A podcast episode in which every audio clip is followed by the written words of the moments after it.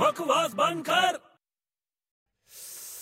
ਉਹ ਕੀ ਗੱਲ ਹੈ ਬਈ ਬੜਾ ਟੈਨਸ਼ਨ ਜਾਂ ਕੀ ਗੱਲ ਹੈ ਛੋਟੇ ਬਹੁਤ ਟੈਨਸ਼ਨ ਹੈ ਮੈਨੂੰ ਯਾਰ ਉਹ ਕੀ ਹੋਇਆ ਉਹ ਇੰਨੀ ਮਿਹਨਤ ਨਾਲ ਆਪਾਂ ਟੈਸਟ ਮੈਚ ਖੇਡ ਰਹੇ ਆ ਹਾਂ ਪਰ ਹਾਰਨ ਵਾਲੇ ਆ ਕੱਲ ਕੀ ਗੱਲ ਕਰ ਰਹੇ ਕੱਲ ਤੁਸੀਂ ਹਾਰਨ ਵਾਲੇ ਹੋ ਆਹੋ ਯਾਰ ਕੋਈ ਬਚਿਆ ਹੀ ਨਹੀਂ ਪੱਕਾ ਹਾਰਾਂਗੇ ਕੱਲ ਯਾਰ ਓ ਸ਼ਿਟ ਯਾਰ ਮ- ਮਤਲਬ ਕੋਈ ਜਿੱਤਣ ਦਾ ਕੋਈ ਮਤਲਬ ਹੋਪ ਹੀ ਨਹੀਂ ਹੈ ਹੋਪ ਵੀ ਨਹੀਂ ਹੈ ਸਕੋਪ ਵੀ ਨਹੀਂ ਹੈ ਯਾਰ ਹੋਪ ਹੀ ਨਹੀਂ ਹੈ ਸਕੋਪ ਹੀ ਨਹੀਂ ਹੈ ਤਾਂ ਫਿਰ ਇੱਕ ਕੰਮ ਕਿਉਂ ਨਹੀਂ ਕਰਦਾ ਕੀ ਤੂੰ ਹਾਰਨਾ ਨਹੀਂ ਚਾਹੁੰਦਾ ਨਾ ਨਹੀਂ ਪਰ ਮੈਂ ਤੈਨੂੰ ਖਿਡਾਉਣਾ ਵੀ ਨਹੀਂ ਓਏ ਮੈਂ ਓ ਮੈਂ ਕਿਵੇਂ ਖੇਡਾਂਗਾ ਯਾਰ ਮੈਂ ਨਹੀਂ ਖੇਡ ਸਕਦਾ ਤੂੰ ਨਾ ਇੱਕ ਕੰਮ ਕਰ ਤੂੰ ਨਾ ਪੇਪਰ ਪੈਨਸਲ ਲਿਆ ਪੇਪਰ ਪੈਨਸਲ ਹਾਂ ਪੇਪਰ ਪੈਨਸਲ ਲਿਜਾਣ ਨਾਲ ਮੈਂ ਜਿੱਤ ਜਾਊਂਗਾ ਉਹ ਜਿੱਤੇਗਾ ਨਹੀਂ ਪਰ ਹਾਰੇਗਾ ਵੀ ਨਹੀਂ ਓਏ ਤੂੰ ਕਮਲਾ ਹੋ ਗਿਆ ਓਏ ਓਏ ਉਹ ਪੇਪਰ ਪੈਨਸਲ ਨਾਲ ਕੀ ਹੋਊਗਾ ਓਏ ਤੂੰ ਕੱਲ ਗਰਾਊਂਡ 'ਚ ਜਾ ਫੇਰ ਤੇ ਪੇਪਰ ਪੈਨਸਲ ਨਾਲ ਮੈਚ ਡਰਾ ਕਰ ਦੇਣਾ ਪਾਗਲ